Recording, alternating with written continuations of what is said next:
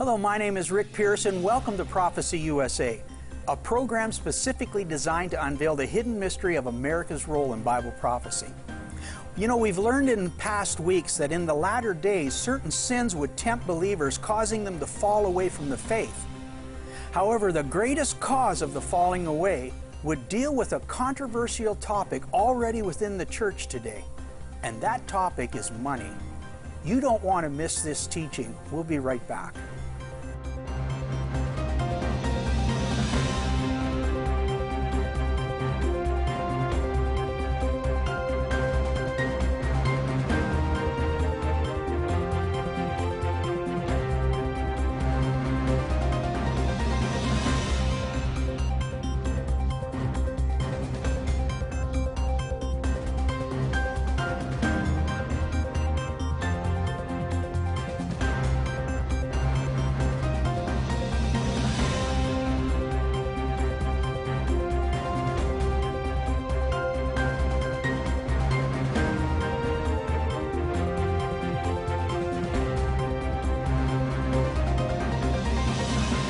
Welcome to Prophecy USA.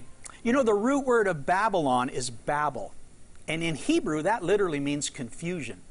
Now, from previous programs, we've learned that there are seven types of end time believers that would be affected by that Babylonian confusion. These believers would have to overcome certain sins in order to be worthy and chosen and rewarded as the bride of Christ. Believers of Ephesus had lost their first love towards God. Meanwhile, the believers in Sardis were involved in good works, but they weren't doing God works. The third group that we talked about was the group from Smyrna. These believers were persecuted believers, but the Bible promised those who are persecuted to hold on because great rewards were coming their way. The believers of Pergamos were struggling with issues of sexual immorality. They were seduced to follow the herd of modern Babylonian culture instead of the word of biblical protocol. Meanwhile, Thyatira, like Pergamos, allowed a Jezebel church leadership to seduce them, not only into immorality, but into all forms of immorality, which we uh, qualified as Baal worship. But perhaps the most proverbial sin that all believers would be forced to deal with in the end times occurs in the church of Laodicea. Now, these believers had an issue with something that everyone today deals with on a daily basis money. Now, money's not the problem within the context of the Laodicean believers, but rather how the believers prioritize their money. And you might think that your money does not matter to God, but Scripture states much differently. Listen to this.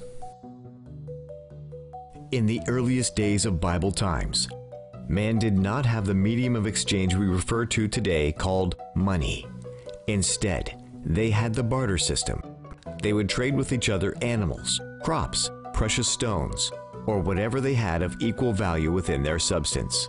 However, the handling of a person's substance or accumulated wealth was one way that God evaluated a person's character or spirit. It was through the person's material substance that God demanded worship. The ancient Jewish people were mandated to give 10% of their first fruits. This is why farmers were commissioned to leave a portion of food in the fields for the poor and widows.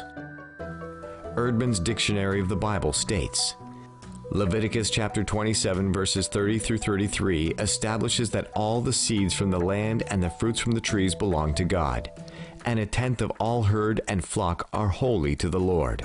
The people were expected to tithe their grain, wine, oil, and firstlings from the herd and flock. The tithe also included a social component to care for the poor within society. And every third year, the tithe must be set aside for the Levite, the resident alien, the orphan, and the widow. Blessings from God are directly connected to this mandate. The worshiper is to make all offerings, including the tithe, with joy and happiness.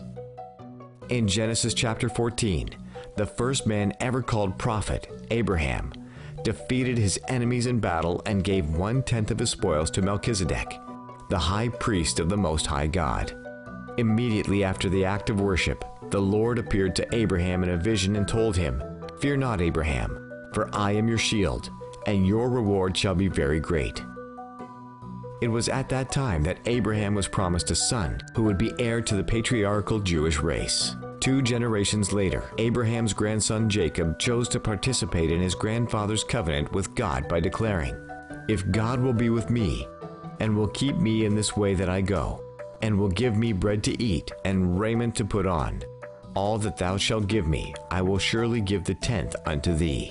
However, the priority of receiving God's blessings was to establish oneself in a preferred position between God and man, so that God could use Abraham and his descendants to release his blessing to others. Blessing others is what God calls righteousness in Hebrew protocol. The Hebrew word for righteousness is tzedakah, which literally means acts of loving kindness. According to many rabbinical and Christian theologians, the giving of tithe or first fruits of one's wealth was to prevent the Jewish people from becoming greedy and materialistic and allowed them to flow in acts of loving kindness to those less fortunate. They were blessed so they could be a blessing to the world. However, the Church of Laodicea, it seems, has a problem when it comes to the handling of money. Welcome back. You know, I find it fascinating to see that from the very beginning of man, even Adam had a mandate from God to work and produce substance for his existence. From that first commandment, God would transcend his acts of loving kindness to offer provision, guidance, and direction to whoever would call upon him. Now, we already learned in the previous programs that God would not only provide covenant with the nation of Israel, but to any nation or person who wanted to participate in that relationship. That covenant was based on man's free will to participate in it.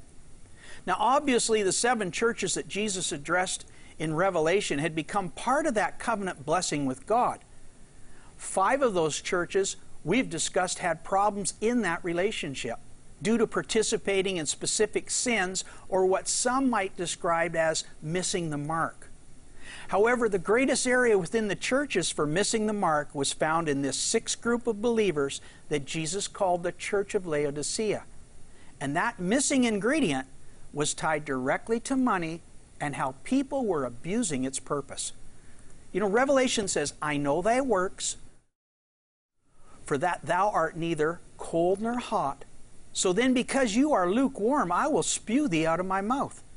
Because thou sayest, I'm rich, I have prospered, and I need nothing, not realizing that you are wretched, miserable, poor, blind, and naked. You know, to further explain this passage, in his ministry, Jesus told of a parable of a rich man. In Luke 12, he said, The land of a rich man produced plentifully. And he thought to himself, I will tear down my barns and build larger ones and store my grain and my goods. And I will say to myself for many years, Relax, eat, drink, and be merry. But God said, Thou fool, tonight thy soul is required of thee. And the things you have prepared, whose will they be? So is the one who lays up treasure for himself and is not rich towards God. You know, being rich towards God is not an effort on God's part. It's an effort on our part by being generous with the blessings that He's already given us. And with regards to the church of Laodicea, it appears that Jesus is talking to believers who are healthy, happy, financially sound in their own minds, but they're like the rich young ruler. They're not rich towards God or generous towards God. They don't recognize God nor honor His blessings by using a portion of their first fruits to bless others less fortunate. Now, obviously, this group of believers believe in the covenant of salvation towards God, but they've not participated in the financial responsibilities, empowering the full benefits of that covenant.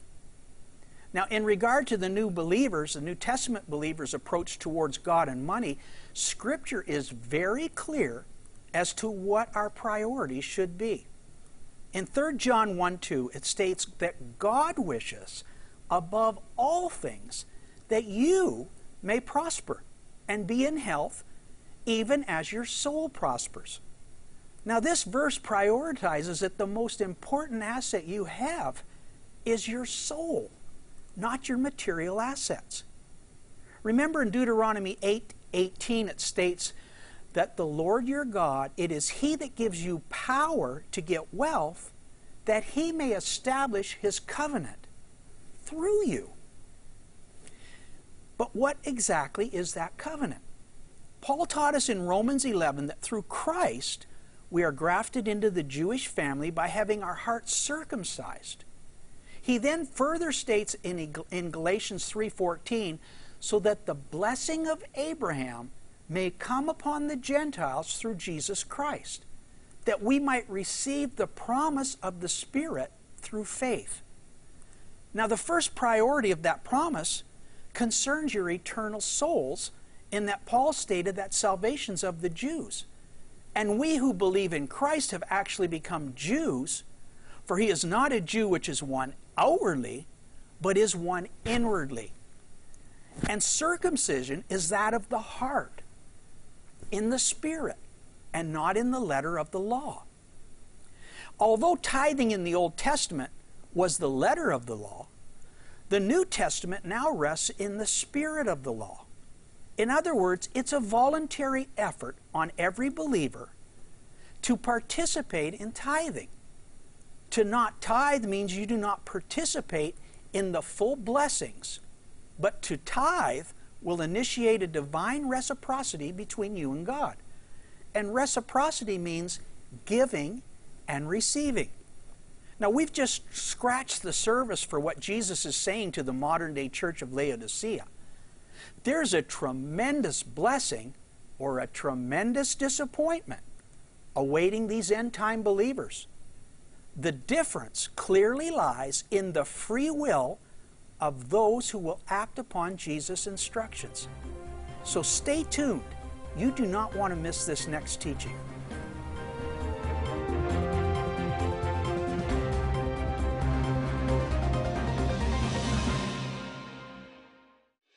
Four thousand years ago, an Antichrist religion was birthed in ancient Babylon.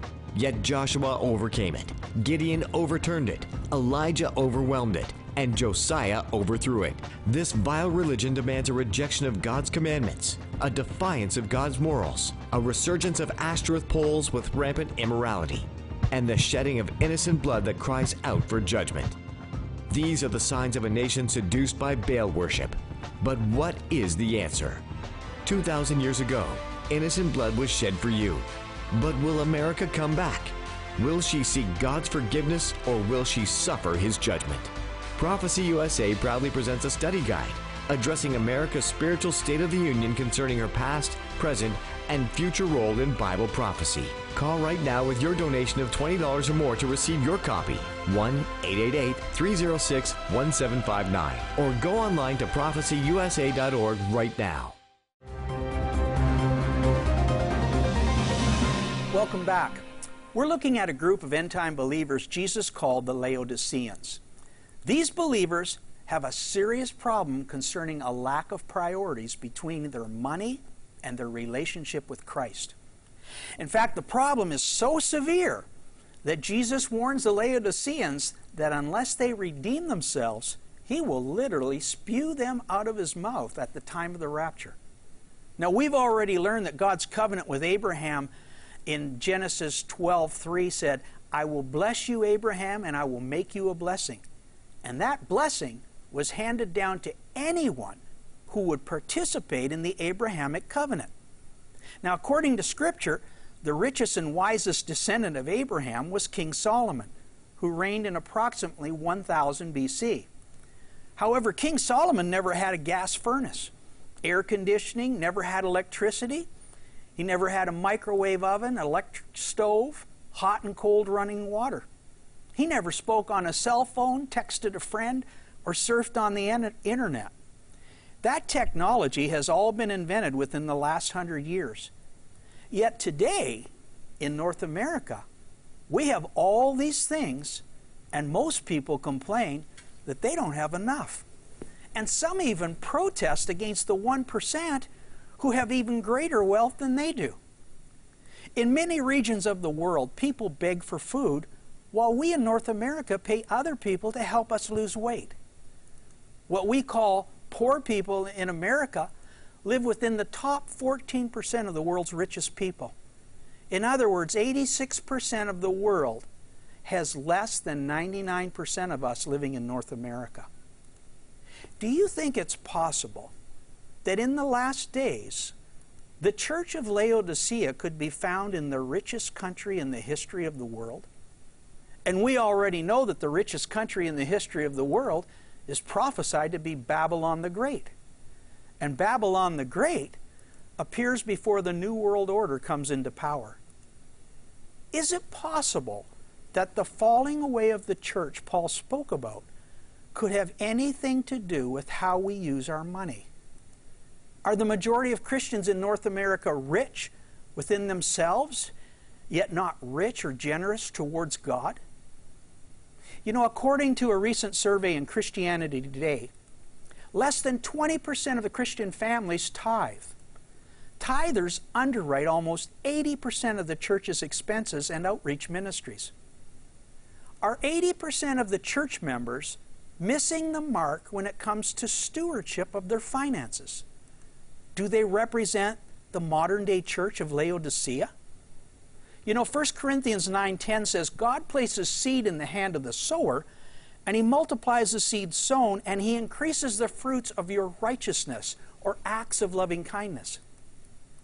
Deuteronomy 18:8 says God gives you power to get wealth, but unless some of that wealth is sown or given into other people's lives, it cannot bear the acts of loving kindness or righteousness that Jesus taught us.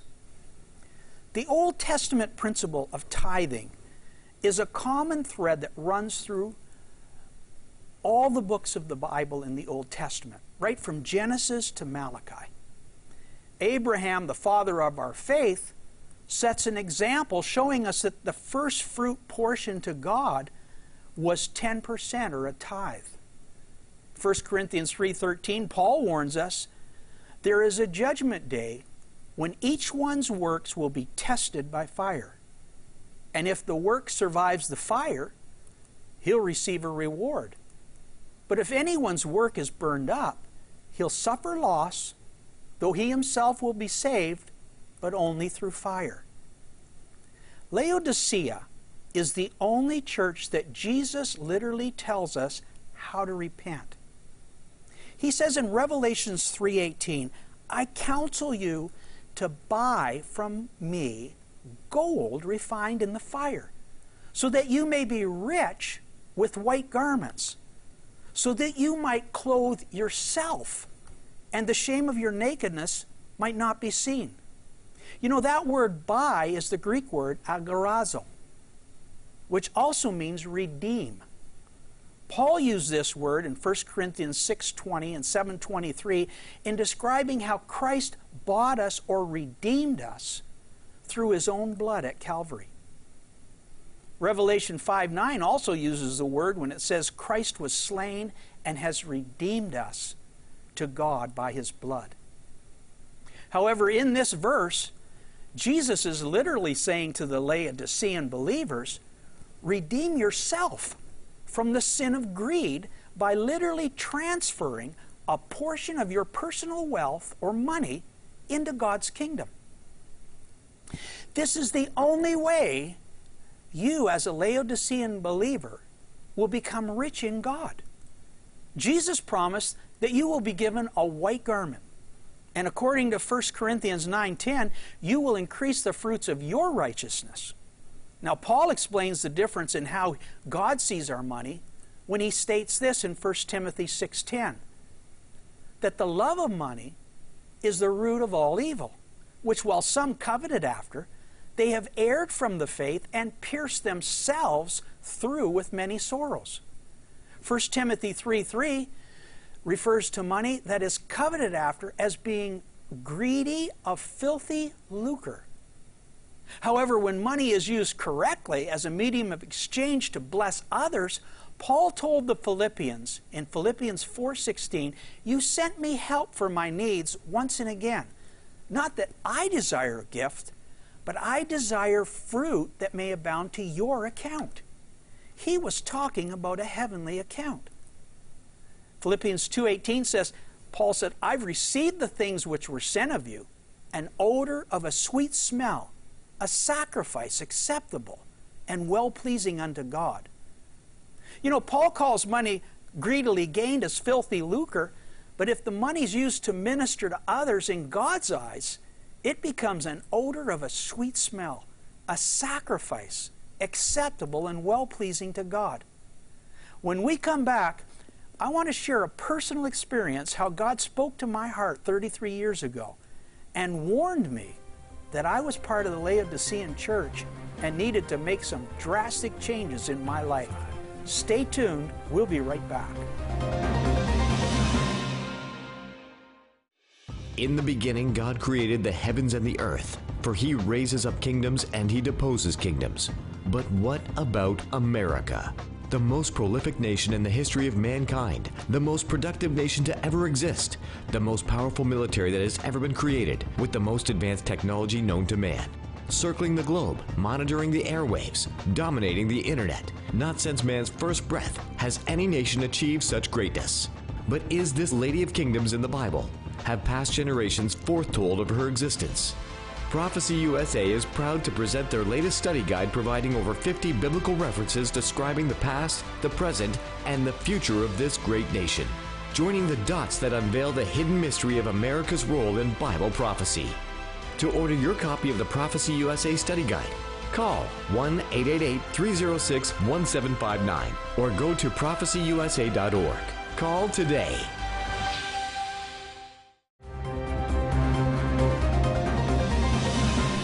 Welcome back to Prophecy USA.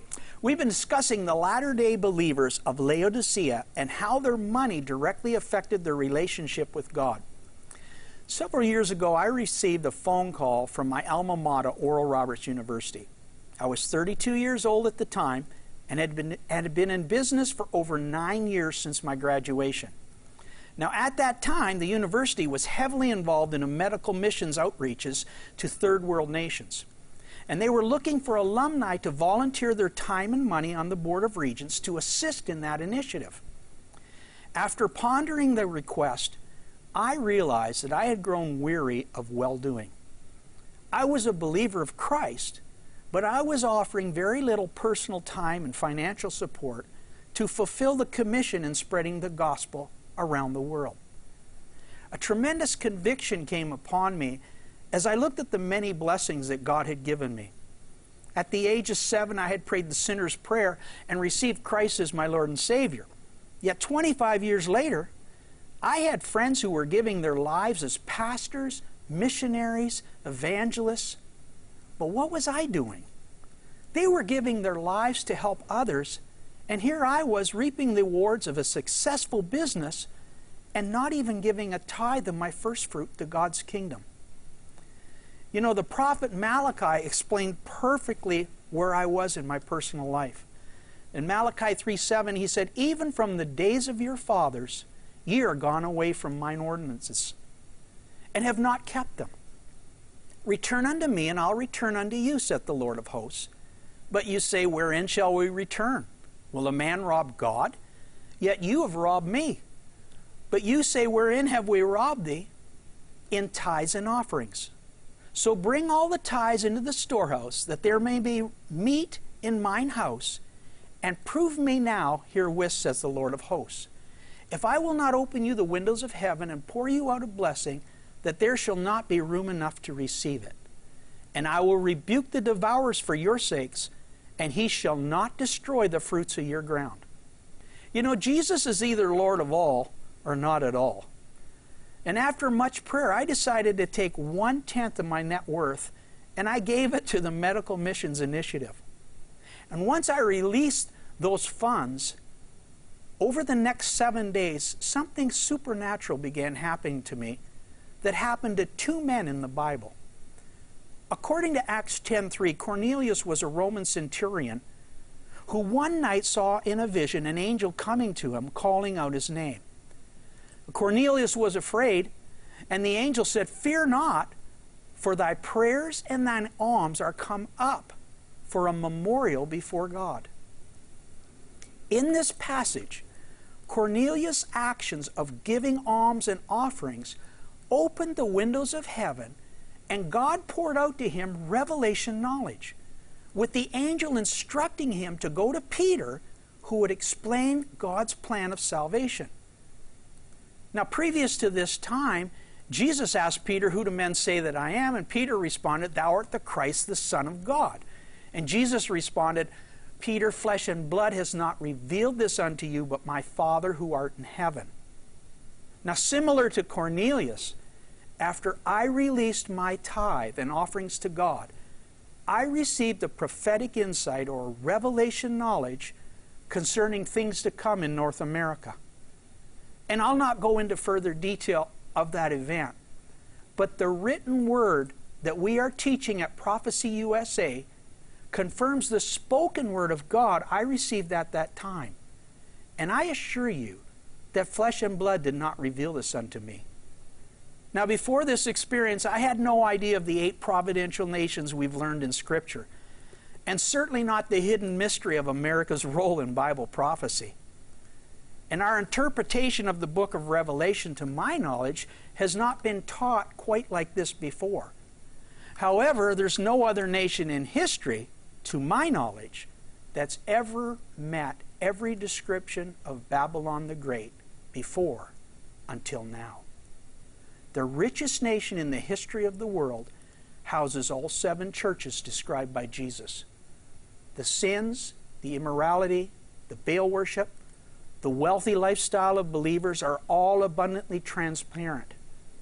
In fact, over 80% of the believers in America meet the description of the church of Laodicea who refused to participate financially with first fruits offerings to God's kingdom. If you find yourself falling short of any of the sins found in these churches, it's not too late to make a change. If you follow my lead, dust off your Bible, examine your lifestyle, your morals, your priorities, and then do something about it.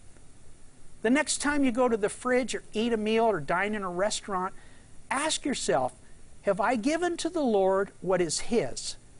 Have I transferred a portion of my first fruit blessings into God's eternal kingdom? Remember, you can hear directly from God. You don't need anyone to tell you where, when, or who you should give tithes and offerings to His kingdom. God gave you His blessings, and He'll also show you where He wants His first fruits planted. Now, Scripture foretells that there's a tremendous mystery blessing coming to those who dwell in Babylon the Great. While Jesus warns, pray that you might be worthy to escape, but escape what? That will be explained next week as we unveil the hidden mystery of America's role in Bible prophecy. This is Prophecy USA. My name's Rick Pearson, and I'm reminding you that Jesus Christ is alive and He's coming back much sooner than many people think. See you next week. Shalom.